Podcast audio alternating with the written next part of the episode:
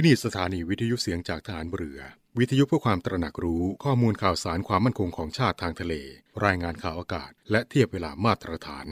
จากนี้ไปขอเชิญรับฟังรายการ ร่วมเครือนาวีครับ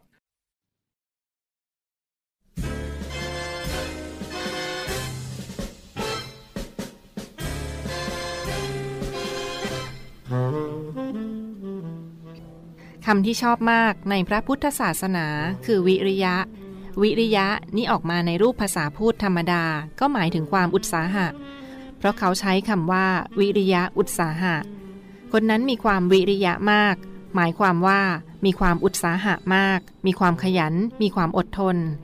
แต่วิริยะกลายมาเป็นคนที่มีวีระ เป็นคนที่กล้า อย่างเช่นคำว่า วีระบุรุษ วีรชน คนที่กล้าก็วิริยะนี้ ความอุตสาหะหรือความกล้าก็เป็นคำที่สำคัญ ต้องกล้าที่เผชิญตัวเอง กล้าที่จะลบล้างความขี้เกียจเกียจคร้านในตัว ให้หันมาพยายามอุตสาหะ ก็ได้เป็นวิริยะอุตสาหะ วิริยะในทางที่กล้าที่จะค้านตัวเองในความคิดพิเรน ก็เป็นคนที่มีเหตุผล เป็นคนที่ละอคติต่างๆ ก็หมายความว่าเป็นคนที่คิดดีที่ฉลาด วิริยะในทางที่ไม่ยอมแพ้แม้แต่ความเจ็บปวด ความกลัวจะมาคุกคาม ก็ทำสิ่งที่ถูกต้อง ก็เป็นคนกล้า ถึงชอบคำว่า วิริยะ พระราชดำรัสของพระบาทสมเด็จพระบรมชนากาธิเบศรมหาภูมิพล อดุลยเดชมหาราช บรมนาถบพิตร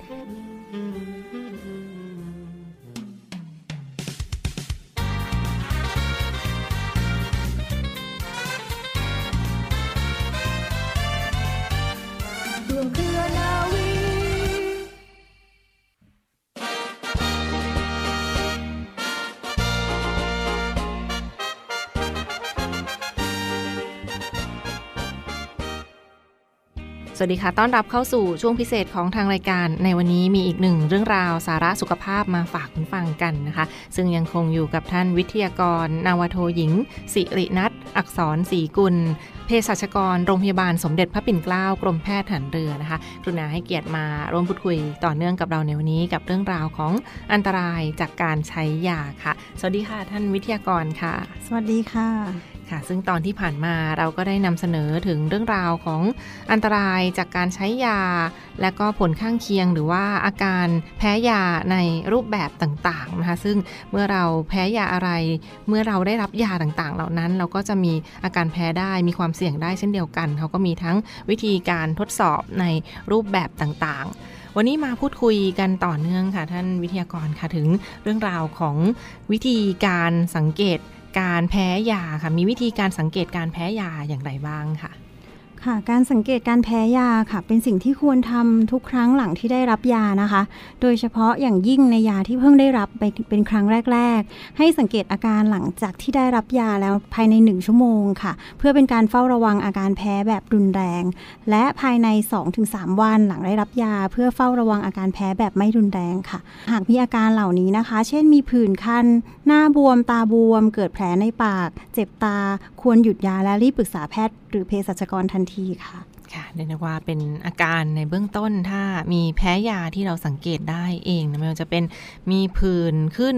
หน้าบวมตาบวมหรือว่ามีแผลต่างๆ ตามจุดที่ทานยาเราก็ควรจะรีบหยุดยาก่อนนะแล้วก็ไปปรึกษาคุณหมอหรือท่านเภสัชกรโดยทันทีนะคะ และเห็นว่าถ้ามีอาการแพ้ยาต่อเนื่องค่ะ ต้องทำตัวอย่างไรหรือว่าต้องปฏิบัติตนอย่างไรบ้าง มีข้อแนะนำอย่างไรบ้างค่ะค่ะ แน่นอนค่ะเมื่อเราทานยาแล้วเกิดมีอาการแพ้นะคะ สิ่งที่ต้องทำเป็นสิ่งแรกเลยคือหยุดยานั้นทันทีค่ะ แล้วไปพบคุณหมอเลยนะคะ ถ้าหากว่าเป็นลักษณะของการเกิดผื่นนะคะ อาการเป็นลักษณะผื่นเนี่ยควรจะถ่ายภาพความผิดปกติ หรือผื่นที่เกิดขึ้นเอาไว้ด้วย เพื่อนำไปแสดงให้คุณหมอดูตอนที่ไปพบคุณหมอนะคะ ราะว่าผื่นบางชนิดนะคะ เกิดขึ้นเพียงชั่วขณะ แล้วก็จะหายไปได้อย่างรวดเร็วนะคะ ที่สำคัญค่ะ ควรนำยาที่สงสัยว่าจะแพ้ติดตัวไปด้วย เพื่อให้คุณหมอและเภสัชกรดูว่าเป็นยาอะไร จะได้สามารถระบุชื่อยาที่แพ้ และเภสัชกรจะออกบัตรแพ้ยาให้ค่ะ ถ้าหากว่ามีประวัติแพ้ยาหรือมีบัตรแพ้ยาควรพกติดตัวไว้ตลอดนะคะ หรืออาจจะจดหรือจำชื่อยาที่แพ้ ถ้าจดหรือว่าจำไม่ได้ถ่ายเป็นภาพถ่ายก็ได้ค่ะ เก็บภาพนั้นไว้ในโทรศัพท์มือถือเพื่อใช้แสดงต่อแพทย์ แล้วก็เภสัชกรทุกครั้งก่อนที่จะรับยาค่ะ ซึ่งเป็นข้อปฏิบัติที่สำคัญมากๆนะคะ เพราะจะช่วยป้องกันไม่ให้แพทย์สั่งยาที่เราเคยแพ้ หรือสั่งยาที่อาจแพ้ข้ามกันภายในกลุ่มค่ะ ค่ะเรียกได้ว่าก็เป็นข้อแนะนำที่น่าสนใจมากเลยทีเดียวสำหรับการแพ้ยาบางท่านที่ไปหาคุณหมอ แล้วมีคุณหมอซักประวัติว่า เคยแพ้ยาหรือไม่อย่างไรนะวันนี้ก็มีอีกหนึ่งข้อแนะนำก็คือการใช้บัตรแพ้ยา เจ้าบัตรแพ้ยานี้ค่ะ ท่านคุณหมอคะสามารถขอได้ที่ไหนอย่างไรบ้างค่ะค่ะโดยปกติแล้วเภสัชกรจะเป็นผู้จัดทำบัตรแพ้ยาให้กับผู้ป่วยที่เกิดการแพ้ยาทุกรายค่ะ อย่างเช่นโรงพยาบาลสมเด็จพระปิ่นเกล้าค่ะ หากผู้ป่วยมารับยาแล้วเกิดการแพ้ยาขึ้น เมื่อแพทย์รักษาอาการแพ้ยาแล้วเภสัชกรจะทำการซักประวัติการใช้ยา และออกบัตรแพ้ยาให้ แต่ถ้าการแพ้ยาเกิดผ่านไปแล้ว แต่ผู้ป่วยยังไม่มีบัตรแพ้ยา ก็สามารถขอได้ที่เภสัชกรค่ะ ซึ่งแนวทางนี้ใช้ในทุกโรงพยาบาลนะคะ หรือกรณีร้านขายยาที่มีเภสัชกรหรือร้านขายยาที่ผ่านการรับรองมาตรฐานร้านยาคุณภาพ ก็สามารถออกบัตรแพ้ยาให้กับผู้ป่วยได้ค่ะค่ะเรียกได้ว่าก็เป็นแนวทางข้อแนะนำที่น่าสนใจมากเลยทีเดียวสำหรับบัตรแพ้ยาดังที่ได้กล่าวไป โดยเฉพาะบ้านไหนที่มีคุณปู่คุณย่าคุณตาคุณยายด้วยนะก็แนะนำให้ พกประวัติให้สำคัญเพื่อสะดวกในการรักษาเพิ่มเติมด้วยเช่นเดียวกันค่ะ และต่อเนื่องกันค่ะเห็นว่ามีเรื่องราวของอันตรายจากอันตะกริยาระหว่างยาหรือว่ายาตีกัน หรือว่าบางท่านต้องทานยาหลายชนิดแล้วมีผลข้างเคียงตามมา ปฏิกิริยาต่างๆ เหล่านี้นะอันตะกิริยาระหว่างยามันคืออะไรบ้างค่ะ ค่ะ อันตรกิริยาระหว่างยานะคะ หรือเราอาจจะเรียกสั้นๆ ให้เข้าใจง่ายว่ายาตีกันค่ะมันเป็นการเกิดปฏิกิริยาค่ะของยาสองชนิดที่เราใช้พร้อมกันหรือใช้ร่วมกัน แล้วเกิดปฏิกิริยาต่อกันนะคะ มีผลทำให้ยาชนิดใดชนิดหนึ่ง มีระดับยาในเลือดเปลี่ยนแปลงไปจากปกติ ส่งผลต่อการรักษาและความปลอดภัยของผู้ป่วยค่ะ ค่ะเรียกได้ว่าก็เป็นอาการของยาตีกันนั่นเองนะคะ และเห็นว่ามีระดับยาในเลือดที่เปลี่ยนแปลงไปจากปกติค่ะ เห็นว่ามันมีผลต่อร่างกายด้วยหรือไม่อย่างไรค่ะ ค่ะมีผลแน่นอนค่ะ แต่ก่อนอื่นต้องขออธิบายความหมายของระดับยาในเลือดก่อนค่ะต้องทำความเข้าใจก่อนว่าเมื่อเรามีการรับยาเข้าสู่ร่างกายนะคะ ไม่ว่าจะเป็นโดยการรับประทานหรือโดยการฉีด ตัวยาจะเดินทางเข้าสู่เส้นเลือดหรือเข้าสู่กระแสเลือดของเราเพื่อไปออกฤทธิ์ ในปริมาณที่เหมาะสม และสมดุลกันระหว่างการให้ผลการรักษา และการเกิดผลข้างเคียงค่ะ คือปริมาณยาเนี่ยจะอยู่ในระดับที่เหมาะสมสามารถรักษาอาการที่ต้องการได้ โดยเกิดผลข้างเคียงต่อร่างกายน้อยที่สุด นี่คือระดับยาในเลือดที่เหมาะสม และเป็นปกติของการได้รับยาค่ะ การเกิดอันตรกิริยาระหว่างยาสองชนิดจะส่งผล ให้เกิดการเปลี่ยนแปลงของระดับยาในเลือดไปจากเดิมปกตินะคะทำให้สมดุลระหว่างการให้ผลการรักษา และการเกิดผลข้างเคียงเสียไป การเปลี่ยนแปลงที่ว่านี้เกิดขึ้นได้ 2 กรณีค่ะ กรณีที่ 1 คือยาชนิดที่ 1ทำให้ยาชนิดที่ 2 มีระดับยาในเลือดเพิ่มสูงขึ้นกว่าที่ควรจะเป็น อันนี้ให้ผลคล้ายๆ กับผู้ป่วยได้รับยาชนิดที่ 2 มากเกินไป อาจทำให้ฤทธิ์ในการรักษายังคงอยู่ แต่อาการข้างเคียงเพิ่มสูงขึ้นหรืออาจเพิ่มสูงจนเกิดเป็นพิษ จากการใช้ยาเกินขนาดจนเกิดอันตรายได้ ยกตัวอย่างนะคะ เช่น การรับประทานยาฆ่าเชื้อราคีโตโคนาโซน ร่วมกับยาลดไขมันในเลือดซิมวาสแตติน ยาคีโตโคนาโซนจะทำให้ระดับยาในเลือดของยาลดไขมันซิมวัสตาติน เพิ่มสูงขึ้นกว่าระดับปกติ ยายังคงมีฤทธิ์ในการลดไขมันได้อยู่ค่ะ แต่จะส่งผลกระทบให้เกิดอาการข้างเคียงมากขึ้น เช่น อาการเจ็บกล้ามเนื้อหรืออาจเพิ่มจนเกิดเป็นพิษต่อตับได้ อีกตัวอย่างนะคะ อันนี้อันตรายมาก ๆ เลยค่ะ การรับประทานยาแก้ปวด ลดการอักเสบ กลุ่ม NSAID ร่วมกับยาต้านการแข็งตัวของเลือดวอฟฟาริน ยากลุ่ม NSAID จะทำให้ระดับยาวอฟฟารินในเลือดเพิ่มสูงขึ้นจากที่ควรเป็น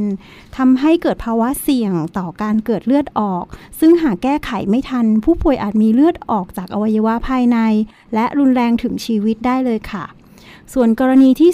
2 ยาชนิดที่ 1ทำให้ยาชนิดที่ 2 มีระดับยาในเลือดต่ำกว่าที่ควรเป็น อันนี้ก็คล้ายๆ กับร่างกายได้รับยาน้อยเกินไปค่ะทำให้ฤทธิ์ของยาน้อยลง รักษาไม่ได้ผล อาการของโรคแย่ลง จนเกิดอันตรายได้ในที่สุดยกตัวอย่างนะคะ การรับประทานยาลดกรด antacid ร่วมกับยากันชัก phenytoin ยาน้ำลดกรด antacid จะลดการดูดซึมยากันชัก phenytoin จากระบบทางเดินอาหารเข้าสู่กระแสเลือดทำให้ระดับยากันชัก phenytoin ในเลือดลดน้อยลงกว่าปกติ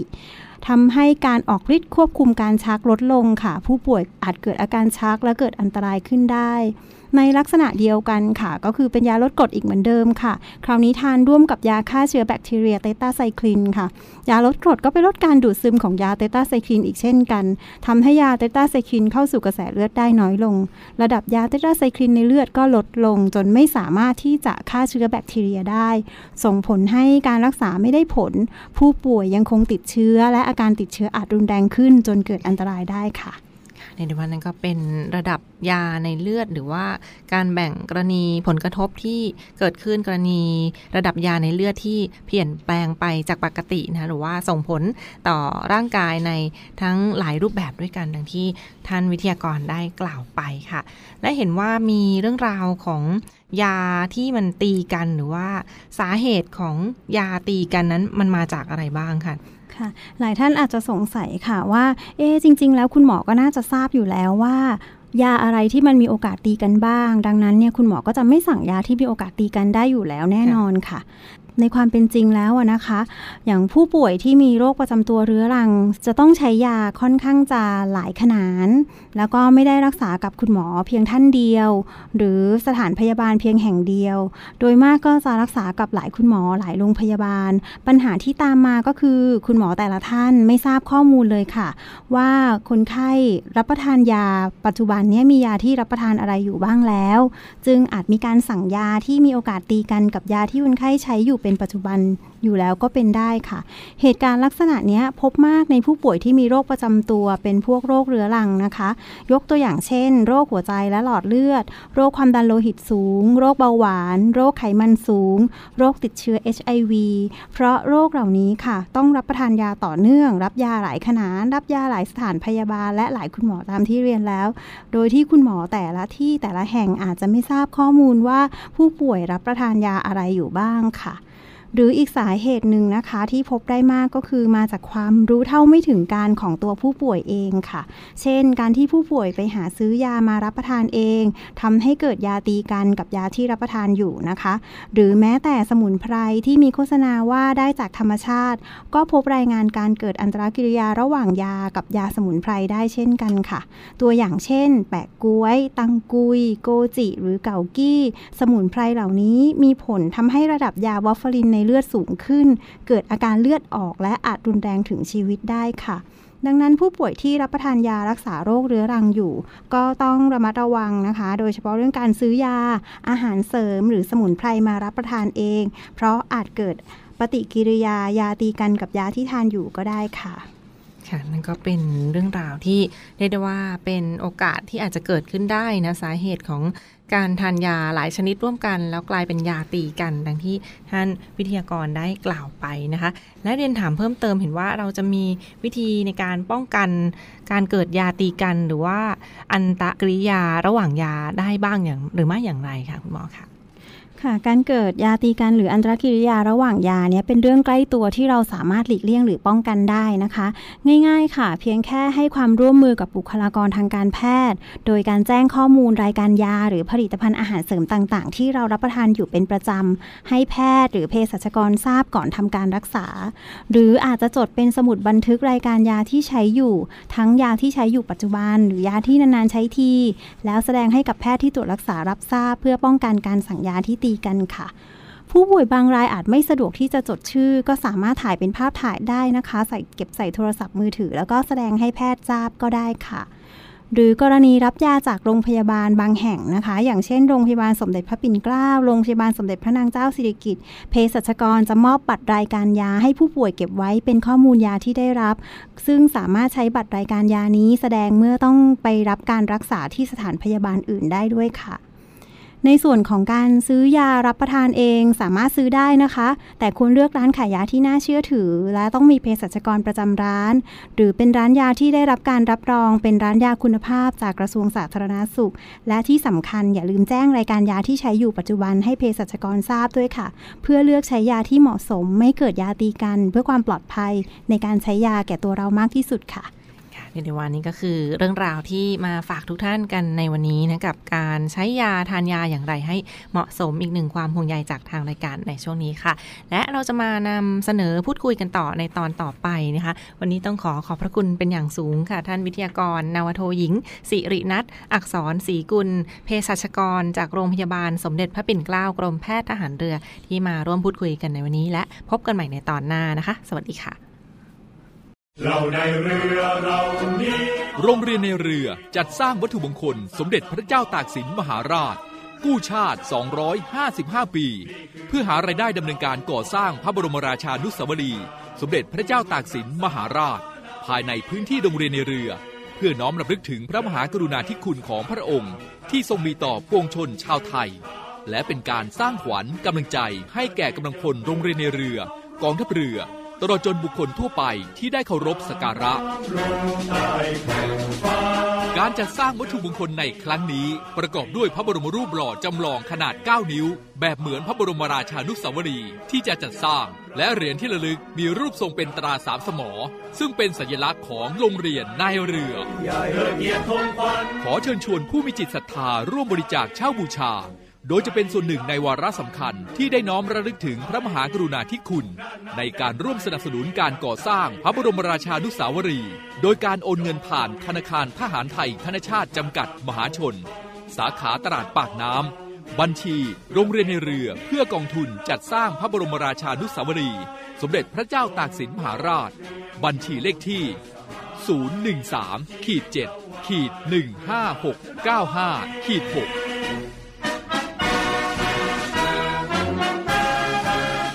ามารถสอบถามรายละเอียดได้ที่กองกิจการพลเรือน กองบัญชาการโรงเรียนในเรือ หมายเลขโทรศัพท์ 024753963 024753879และ 0829281092 ID ไลน์ในการสั่งจอง 0829281092 วัตถุมงคลสมเด็จพระเจ้าตากสินมหาราช กู้ชาติ 255 ปี เรานักเรียนนายเรือชายชาติเชื้อแกล้วกล้ามุ่งศึกษานาที่รั้วทะเลไทย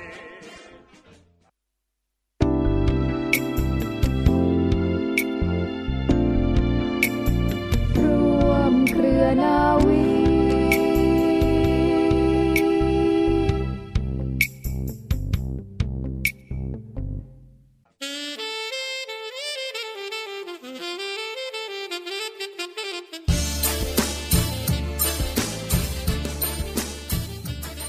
ต่อเนื่องกันในช่วงนี้กับรายการร่วมเครือนาวีนะคะรับฟังผ่านทางสถานีวิทยุเสียงจากทหารเรือค่ะ ยังคงอยู่กับพวกเราทีมงานรายการร่วมเครือนาวีในช่วงนี้นะคะ ดิฉันนาวาโทหญิงศิรัชยาศรีอรุณค่ะและดิฉันเรือโทหญิงปณิสราเกิดผู้ค่ะ และมาพร้อมกับเรือเอกจรันแสงเสียงฟ้า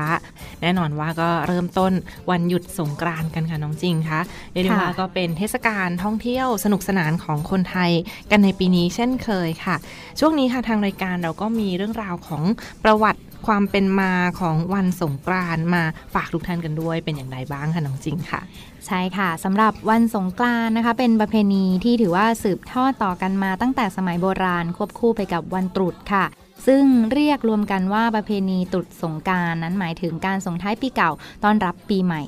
โดยคำว่าสงการนั้นเป็นภาษาสันสกฤต ซึ่งหมายถึงการเคลื่อนย้ายเป็นการอุปมาถึงการเคลื่อนย้ายของการประทับในจักรราศี คือการเคลื่อนขึ้นปีใหม่ในความเชื่อของไทย และบางประเทศในเอเชียตะวันออกเฉียงใต้ค่ะ สงการนั้นเป็นวัฒนธรรมร่วมของทั้งประเทศไทย กัมพูชา ลาว เมียนมา ชนกลุ่มน้อยชาวไทยในเวียดนาม มณฑลยุนนานของจีนศรีลังกา และทางตะวันออกของประเทศอินเดียด้วยนะคะ โดยมีการสันนิษฐานกันค่ะว่าเป็นประเพณีที่ได้รับอิทธิพลมาจากเทศกาลโฮลีของประเทศอินเดียนั่นเอง ซึ่งปกติแล้วนะคะ เทศกาลโฮลีนั้นจะจัดขึ้นทุกปีในช่วงของเดือนมีนาคม โดยจะมีการสาดผงสีใส่กันอย่างสนุกสนานค่ะพี่ปูม และก่อนที่ประเทศไทยเรานั้นจะถือเอาวันสงการเป็นปีใหม่ไทยค่ะ คุณฟัง สมัยโบราณนั้นคนไทยถือเอาวันที่หนึ่งขึ้นหนึ่งค่ำเดือนอ้ายเป็นวันขึ้นปีใหม่ค่ะ เพราะว่าถือว่าฤดูหนาวนั้นเป็นการเริ่มต้นปี โดยที่จะอยู่ในช่วงเดือนพฤศจิกายนหรือธันวาคมค่ะ ตั้งแต่สมัยกรุงสุขโขทัยนั้นได้มีการเปลี่ยนแปลงไปตามคติพราหมณ์ วันปีใหม่ไทยจึงเป็นวันขึ้นหนึ่งข้ามเดือน 5 หรือประมาณเดือนเมษายน และต่อมาในปีพุทธศักราช 2432 ในสมัยรัชกาลที่ 5 นั้นก็ได้เปลี่ยนวันขึ้นปีใหม่เป็นวันที่ 1 เมษายน จนมาถึงในยุคของจอมพลปพิบูลสงครามในปีพุทธศักราช